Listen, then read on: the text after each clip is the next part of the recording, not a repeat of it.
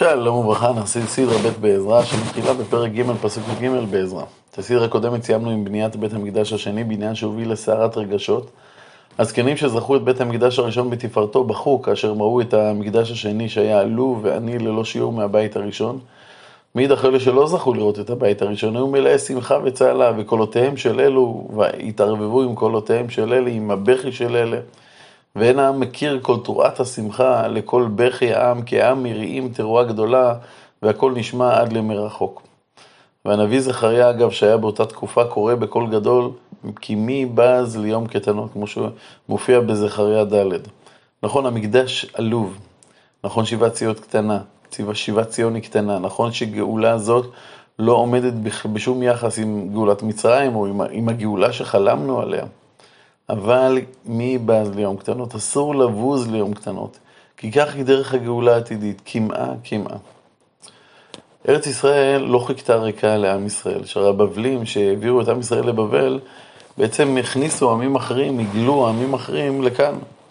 ואותם עמים אה, שהגיעו לכאן, שבעצם השומרונים אה, הם הצאצאים שלהם, הרגישו שעם ישראל חוזר לארץ, אה, החזרה הזאת מסכנת אותם, מסכנת את המעמד שלהם, מסכנת את האחיזה שלהם בארץ שהם חיים כבר אה, כמה עשרות שנים.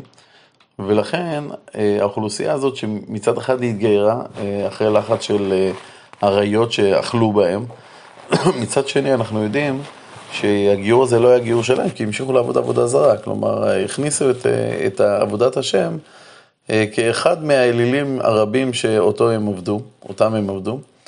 אה, ואותה אוכלוסייה, כאשר אה, מגיעים היהודים, מנסים לראות מה, איך, איך אנחנו מתמודדים איתם. וישמעו צרי יהודה ובנימין, צרי יהודה ובנימין זה בעצם השומרונים, כי בני הגולה בונים היכל לאדוני אלוהי ישראל, ויגשו לזרובבל ולראשי האבות ואמרו להם, נבנה עמכם, כי כך, כי ככם נדרוש לאלוהיכם, ולא אנחנו זורחים ממעשר חדון מלך אשור המעלה אותנו פה. כלומר, קודם אנחנו כבר עברנו לסוף בניין בית המקדש, אנחנו יודעים שבית המקדש נבנה, אנחנו יודעים שהוא עומד להיבנות, אבל עכשיו אנחנו חוזרים רגע ברוורס. אה, כאשר התחילו לבנות את בית המקדש, צרי יהודה ובנימין אה, בעצם באים לזרובבל ואומרים לו, תשמע, אנחנו רוצים להיות שותפים אה, בבניין המקדש, כי גם אנחנו אה, דורשים את, האלוה, את האלוהים שלכם, אנחנו, אנחנו עובדים את אותו אלוהים. או כמו שהוא אומר פה, ולא אנחנו זובחים, כלומר לאלוהים שלכם אנחנו זובחים קורבנות. עכשיו, אה, המד... הכתוב מדגיש שעבודת השם של אותם שומרונים הייתה מקולקלת, והוא מדגיש את זה דרך הבדל בין קרי לבין הכתיב. כלומר, כתוב ולא אנחנו זובחים, בקרי יש לא ווו, כלומר אנחנו זובחים לא. אבל בכתיב כתוב באלף, ולא אנו זובחים באלף, הלמד הוא למד א', כלומר עבודת השם שלהם היא עבודת השם, אבל עבודת השם מקולקלת. כי באמת, יש פה עבודת השם שהיא בעצם חלק מעבודה זרה גדולה. וכאשר הם באים בהצעה להשתתף בבניין בית המקדש, הם מקבלים לא באלף רבתית. ויאמר להם זרובבל ליהושע ושאר ראשי האבות לישראל, לא לכם ולנו לבנות בית, אל, בית לאלוהינו. כלומר, אנחנו לא נהיה שותפים בדבר הזה, כי אנחנו יחד נבנה לאדוני אלוהי ישראל, כאשר ציוונו המלך הכורש, מלך פרס. כלומר, בניין בית המקדש הוטל עלינו, על עם ישראל. אתם עובדי עבודה זרה, ואנחנו לא מכניסים אתכם לתוך, לתוך הסיפור הזה. זה סיפור שהוא שלנו, בניין בית המקדש. ויהי מרפאים ידי עם הארץ ומבעלים אותם לבנות. וסוחרים עליהם יועצים להפר עצתם. כל ימי כורש מלך פרס ועד מלכות דריווש מלך פרס ומלכות אחשורוש בתחילת מלכותו כתבו שטנה על יושבי יהודה וירושלים. כלומר, אותם שומרונים מנסים כל הזמן להפריע, להטיל אימה, פחד. בסופו של דבר, הם פונים לשלטונות. בימי ארתשסתא כתב בשלם מטרידת תבעל ושנר קנותיו על ארתשסתא מלך, מלך פרס. כלומר, בימי ארתשסתא מלך פרס כותבים אליו אה, אנשים, אה, אחד שקוראים לו בשלם ולאחד קוראים מטרדת תבעל ושאר האנשים שלו. ככה אגב מסביר הרלב"ג, המצודות אה, מסביר שהאדם שכותב זה מטרדת תבל ובשלם זה לא שם של אדם, אלא הוא כתב לו איגרת שלום, ובתוך האיגרת שלום הזה הוא גם מתלונן על עם ישראל. אה, בין כך ובין כך, הוא כתב הנשתבן, כתוב ארמית ומתורגם ארמית. כלומר, כתב האיגרת היה כתוב באותיות ארמיות, בשפה הבינלאומית של אז, וכתוב בשפה הארמית. וכאן מופיע המכתב, הפסוקים עוברים מעכשיו והלאה לדבר בארמית. ואנחנו כדרכנו נקרא רק את התרגום לעברית. אז בואו נקרא. רחום המפקד ושמשי הסופר כתבו איגרת אחת על ירושלים לארתשסתא המלך כדברים האלה. אז רחום המפקד ושמשי הסופר ושאר עמיתיהם. כעת יש רשימה של עמים שבהם באו אותם שומרונים, הדינים והספתים והטריפלים והפרסים והארכיים, הבבלים והשושניים והעדיים והאילמים, כלומר בעצם אה, עמים אה, רבים ושאר העמים אשר הגלה הסנפר הגדול והנכבד, הנספר, זה שמו הפרסי כנראה של סנחריב, והושיב אותם בעיר שומרון ושאר עבר הנהר וכהנת, וכהנת. זה תקציר האיגרת אשר שלחו אליו ולארתשטסתא המלך, עבדיך אנשי עבר הנהר וכהנת. ידוע יהיה למלך שהיהודים אשר עלו ממך אלינו באו לירושלים, העיר המורדת, הרעה, והם בונים את, ואת החומות השלימו ואת היסודות יחברו. כלומר, קודם כל, במכתב הם מגדירים את המציאות. תדע לך, שלחת אנשים לירושלים עיר מורדת ורעה, שלא נאמנת למלך, או כמו שאמר המן, ואת חוקי המלך אינם עושים. שים לב המלך, הם בונים חומה. שים לב המלך, אתה ידוע יהיה למלך שאם העיר ההיא תיבנה והחומות יושלמו, מין דבלו והלך, שזה סוגים של מס שהוא עברו למלך, הם לא ייתנו, ואוצר המלך ינזק. כלומר, תדע לך שברגע שהעיר תהיה מבוצרת כמו שצריך, היהודים ירגישו בטוחים, הם יפסיקו לשלם את המיסים שלהם.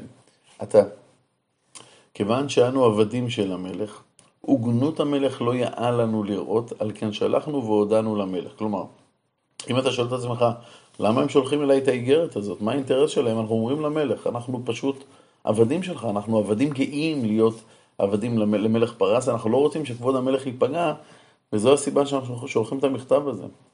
אשר יבקר בספר הזיכרונות של אבותיך ותמצא בספר הזיכרונות, ותדע שהעיר הזאת עיר מורדת ומזיקה למלכים ולמדינות, ומרידות עושים בתוכם ימי עולם בגלל העיר הזאת, הוחרבה. כלומר, הם מוסיפים, מנסים לחזק את אמיתות דבריהם, ואומרים להם, מציעים למלך, תשמע, לך תבדוק ספר הזיכרונות של אבא שלך, של אבותיך, תדע שהעיר הזאת היא צרה סדרתית.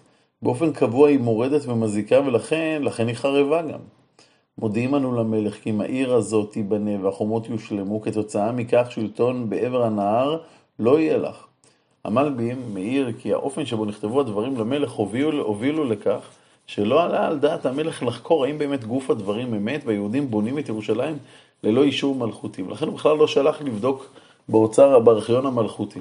הוא היה לו ברור שהשרים שלו וגם העמים רבים ש, שכותבים איתם לא יכתבו לדבר שקר גלוי כזה. הדבר היחיד שהוא בדק זה האם חומות ירושלים מרדו בעמים ששלטו בהם. עכשיו זה הדבר המפורסם, שלא צריך מאמץ גדול כדי לגלות שבאמת ירושלים מרדה הרבה פעמים, ולכן המלך משיב במכתב משלו. מכתב שלח המלך אל רחום המפקד ושמשי הסופר ושאר עמיתיהם אשר יושבים בשומרון. ושאר עבר הנהר שלמו כן. המכתב אשר שלחתם אלינו, בשלמותו נקרא לפניי. וממני ניתן צו, וביקשו ומצאו שהעיר הזאת מימי עולם, על מלכים מתנשאת, ומרד ומלחמה נעשו בה. כלומר, באמת גילינו שהעיר הזאת זה עיר שהיא צרה צרורה, היא כל הזמן מורדת. ומלכים חזקים היו על ירושלים, ושליטים בכל עבר הנהר, ומידה ובלא בלא והלך ניתן להם. כלומר, המכתב, המכתב של המלך כותב כמה עובדות. ירושלים באמת מרדה כמה פעמים בעבר, בממלכות ששלטו בה. פעמים מי ששלט בירושלים הרחיב את שליטתו על כל השטח עד הפרט. אכן, כיום הם צריכים להעלות את המיסים מדבל והלך לאוצר המלך. כלומר, כל הדברים הללו ביחד, הם מביאים את המלך למסקנה שצריך להפסיק את בניית החומות. אם הם אה, מורדים במקצועיים, אם הם מעלים מיסים, ואם הם יכולים, אה, בעברם אנחנו ראינו שהם השתלטו על כל השטח עד הנהר, אז למה שהם לא יעשו את זה כעת? ולכן הוא מוסיף ואומר, ואתה תנו צו לבטל האנשים ההם, והעיר הזאת לא תיבנה עד שממני יינתן צו. וזהירים היו הזנחה לעשות בזה, פן תגדל החבלה לנזק המלך. כלומר, תהיו זהירים לקיים את הצו הזה, כדי שלא נגיע למצב מסוכן מדי. אז, מאשר תקציר המכתב של הרכשסתא, המלך נקרא לפני רחום שמשי הסופר ועמיתיהם, הלכו בחיפזון לירושלים אל היהודים, וביטלו אותם בזרוע וכוח.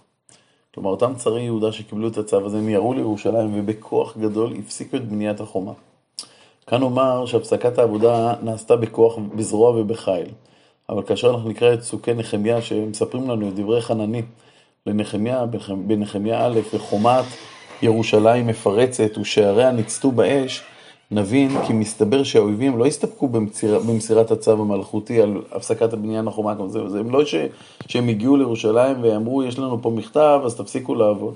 הם עשו את זה בזרוע ובחיל, כלומר הם שרפו את השערים, הרסו את החומה ככל שידם מגיעה. אפשר להבין עוד מנחמיה שאת היהודים שאולי ניסו לעכב באדם הם לקחו כעבדים, שכן נחמיה מתעסק הרבה מאוד בפדיון שבויים. ואז בטלה מלאכת בית האלוהים אשר בירושלים שהייתה, והייתה בטלה עד שנת שניים למלכות דריווש מלך פרס. כלומר, בניין בית המקדש פסק למלך, למשך שנים רבות, על פי הפרשנים, רק כ-18 שנים אחר כך חודשה הבנייה בשנה השנייה לדריווש המלך. ואנחנו צריכים לשאול, לשאול פה שאלה גדולה מאוד. הרי הסיפור הוא הקמת בית המקדש. אבל המכתב שטנה בכלל לא עוסק בבניין בית המקדש, אלא עוסק בבניין העיר והחומות. ועל זה גוזר המלך, שלא לבנות את החומות. וכתוצאה מזה מפסיקים לבנות את בית המקדש. למה? שיפסיקו לבנות חומה, שיפסיקו לבנות, אבל שימשיכו לבנות את בית המקדש. אלא, אה, הרב וינר מסביר שכאשר עם ישראל, העולים, מגיעים לירושלים, הם מגיעים לתל חורבות, כמו שמיכה הנביא אומר, ציון שדה תחרש. אי אפשר לבנות בתוך תל חורבות את, את בית המקדש. אז צריך לנקות את השטח, צריך לבנות בתים שבהם אפשר לגור בינתיים. גם לתקופת הבנייה הארוכה וגם אחר כך. סביר להניח שגם בונים סוג של חומה כדי להגן משודדי לילה, או אולי לא בונים חומה ממש, אלא בעצם בונים את הבתים בצורה כזאת שהקירות שלהם צמודים זה לזה ויוצרים מעין חומה. בין כך ובין כך צרי יהודה יודעים, צרי יהודה שרוצים לעצור את זה, הם יודעים שאם הם ישלחו למלך תלונה על כך שיהודים בונים את בית המקדש, הם יקבלו תשובה מכורש, אני אישרתי להם לבנות, חזק וברור. כלומר, זה הכל הכל באישור. אז הם כותבים תלונה מאוד מתוחכמת, הם לא מדברים בכלל על בניין הבית, אלא הם כותבים על העיר ועל החומה. הם נותנים את הרגשה שיש פה חריגה מההיתר, יש פה ניסיון לנצל את האישור של כורש לדברים אחרים שלא ניתנו. וכורש שלא נמצא במקום, הוא לא מקבל תמונות על מהות החומה. הוא מקבל כאילו מכתב תמים, שאומר לו, תשמע, אנחנו נאמנים לך, רוצים להזהיר אותך, הם מסוכנים. תבדוק בהיסטוריה שלהם, והם בונים חומות, אתה לא נתת אישור לבנות חומות. אה, ומה שהמלך יחליט אנחנו נשמח, אבל אנחנו חוששים להמשך המיסים. כשקורא שומע את זה, ואומרים לו שאכן היו מרידות בירושלים בעבר, הוא מרגיש שניצלו את האישור שלו לבנייה בלתי חוקית, ולכן הוא נותן הוראה להפסיק. ואותם צרי יהודה אה, רוצים שהכל יפסיק, ולכן הם ממלאים את הוראת כורש באלימות נוראה. בהחרבה של דברים שכבר נבנו, בהטלת פחד ואימה, וכך הכל נעצר. אגב, אני אומר כורש ולא ארתשסטרה, כי ככה פרשנים אומרים שבעצם אותו ארתשסטרה אה, היה כורש, או כמו שחז"ל אומרים שכורש החמיץ, כלומר כורש שנתן את ההצהרה הכל כך גדולה, הוא גם זה שבסופו של דבר חזר בו והפסיק את הבנייה. ישראל ששבו לאדמתם באמת היו במצוקה נוראית. אבל למזלם עלו איתם נביאים שהביאו אה, איתם את הרוח האלוקית לישראל. אה, עברו להם שנות אחשורוש, דריה ושולל השלטון, והנביאים מאירים ומעוררים לחזור ולבנות את הבית. והתנבאו חגי הנביא וזכריה בן עידו הנביאים על היהודים אשר ביהודה ובירושלים בשם אלוהי ישראל עליהם. אז קמו זרובבל בן שאלתיאל ויהושע בן יהוצדק יהוצדק והחלו לבנות את בית האלוהים אשר בירושלים. ועמהם נביאי האלוהים עוזרים להם. ובאותו זמן בא אליהם תתני, תתנאי משה לעבר הנהר, ושתר בוזני ועמיתיהם. וכן אמרו להם, מי נתן לכם צו הבית הזה לבנות ומבנה זה להשלים? כלומר, אה, יש לנו אה, שנים רבות שעוברות להם. עכשיו הגענו לתקופה של דריווש, והנביאים אומרים, יאללה, בוא, בוא, בוא נבנה את בית המקדש, ומתחילים לבנות את הבית, ואז מגיעים אה, האחראים על כל השטח, את התנאי, שהיה מושל של כל עבר הנהר, האחראים מטעם המשאל הפרסי על כל מה שנעשה בתחומו. הוא אומר, סליחה, יש לך מישורי בנייה?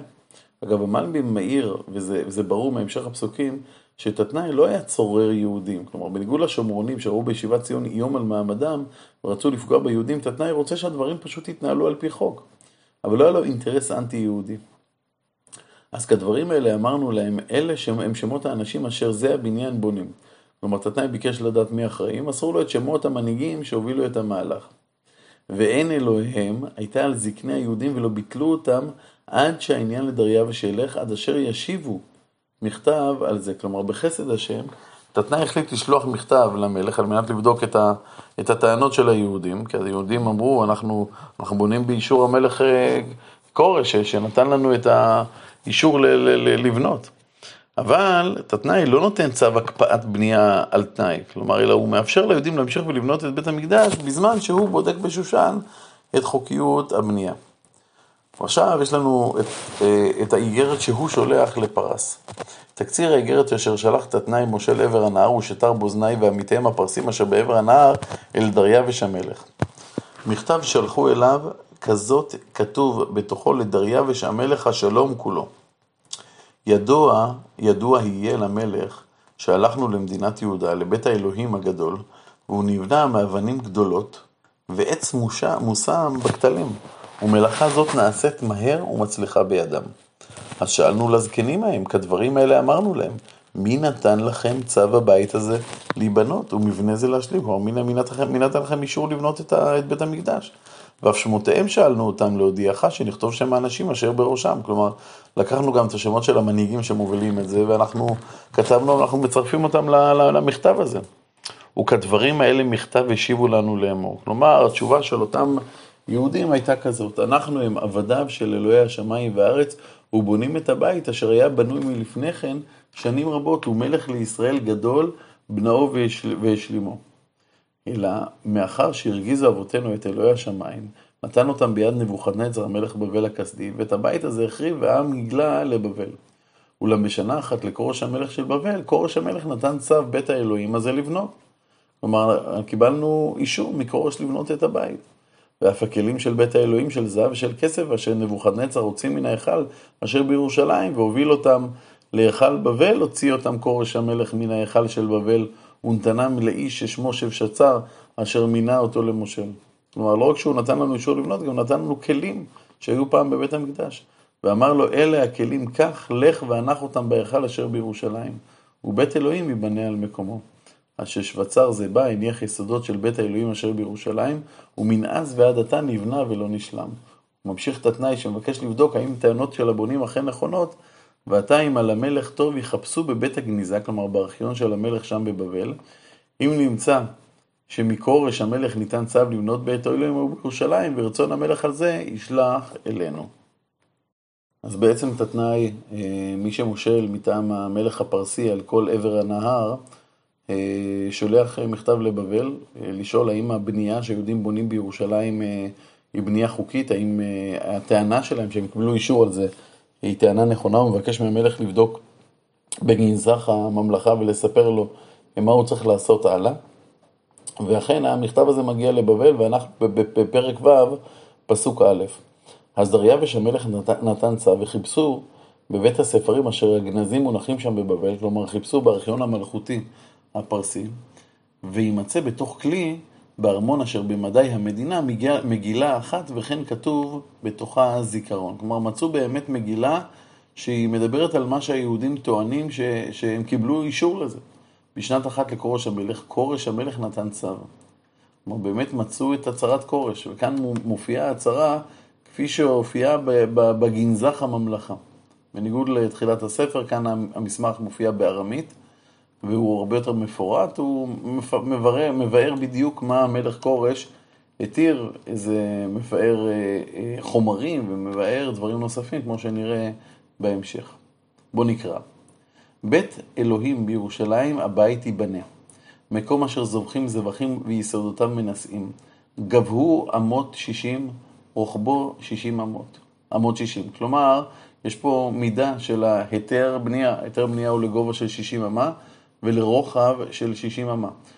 שורות אבנים מאבנים גדולות, שלוש. ושורות אבנים של עץ אחד. והוצאה מן בית המלך תינתן. כלומר, לא רק שיש פה את מידות הבית ואת סוגי האבנים שמהם יש לבנות את הבית, אה, יש פה הפתעה גדולה, מי שאמור לממן את הבנייה זה אוצר המלך, כמו שהוא אומר כאן, והוצאות מן, הבית, מן בית המלך תינתן.